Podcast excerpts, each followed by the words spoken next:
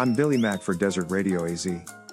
On this date in 1620, the first merry-go-round was seen at a fair in Philippopolis, Turkey.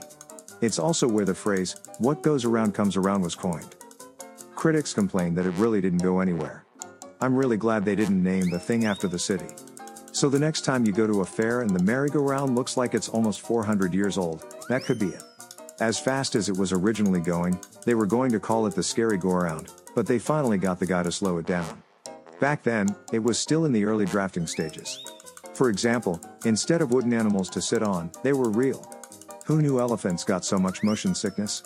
Tickets were sold for both one way and round trip until they realized they were the same thing. In 1784, George Washington bought an ice cream maker. So it says in his diary. Hey, if you're going to keep a diary, you're going to buy ice cream makers. On this date in 1845, the rubber band was invented. Finally, people with rubber band guns had something to shoot. I remember as a kid having a rubber band gun. And a sticker on my scooter that said, when rubber band guns are outlawed, only bullies will have rubber band guns. In 1875, the first Kentucky Derby was run at Churchill Downs in Louisville. The winner was Aristides. My great great grandfather's horse just crossed the finish line. You know, back then, horse racing was a lot tougher.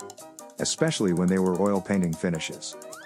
On this date in 1885, the first large pieces of the Statue of Liberty arrived in New York Harbor. Along with a large note written in French that said, some assembly required. In 1938, the radio quiz show Information Please made its debut on the NBC Blue Network. I was right before the show, okay, got it. Thank you. On this date in 1948, the Soviet Union recognized Israel. It took a while, as it had just shaved its beard. They say that May 17th is the new April 15th and it is. Today is the federal income tax deadline. It's Syttende Mai, the 17th of May, Norwegian Constitution Day. The largest 17th of May parade outside of Norway is held in Seattle and has been celebrated there every year since 1889. Nikki Reed from Twilight turns 33 today. Almost time for a Twilight reunion, don't you think? Derek Hough from Dancing with the Stars turns 36 today. 6, 7, 8. Jordan Knight is 51 today. At what point are you no longer a new kid? Should they at least be new dudes by now? Scottish American TV host, comedian, and actor Craig Ferguson turns 59 today. The perfect host for those who prefer a little scotch before bed.